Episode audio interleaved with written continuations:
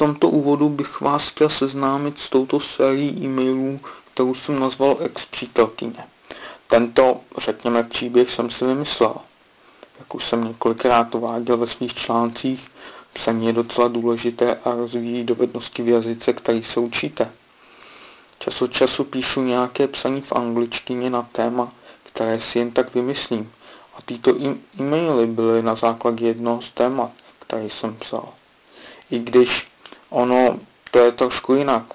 Já napsal psaní o sraze, nebo chcete-li sešlosti studentů po nějaké době od ukončení vejšky. Nejprve jsem chtěl psát podobnou sérii na toto téma, ale pak jsem změnil názor. Součástí tohoto e-mailu bylo totiž i řešení podobného problému s ex-přítelkyní.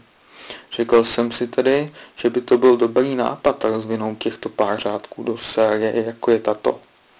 A tak vlastně vznikla tato série e-mailů, kde Jarda píše Davidovi, jak se má a aby ho informoval o tom, jak to je přesně s jeho ex-přítelkyní, protože se doslechl, že se David rozešel.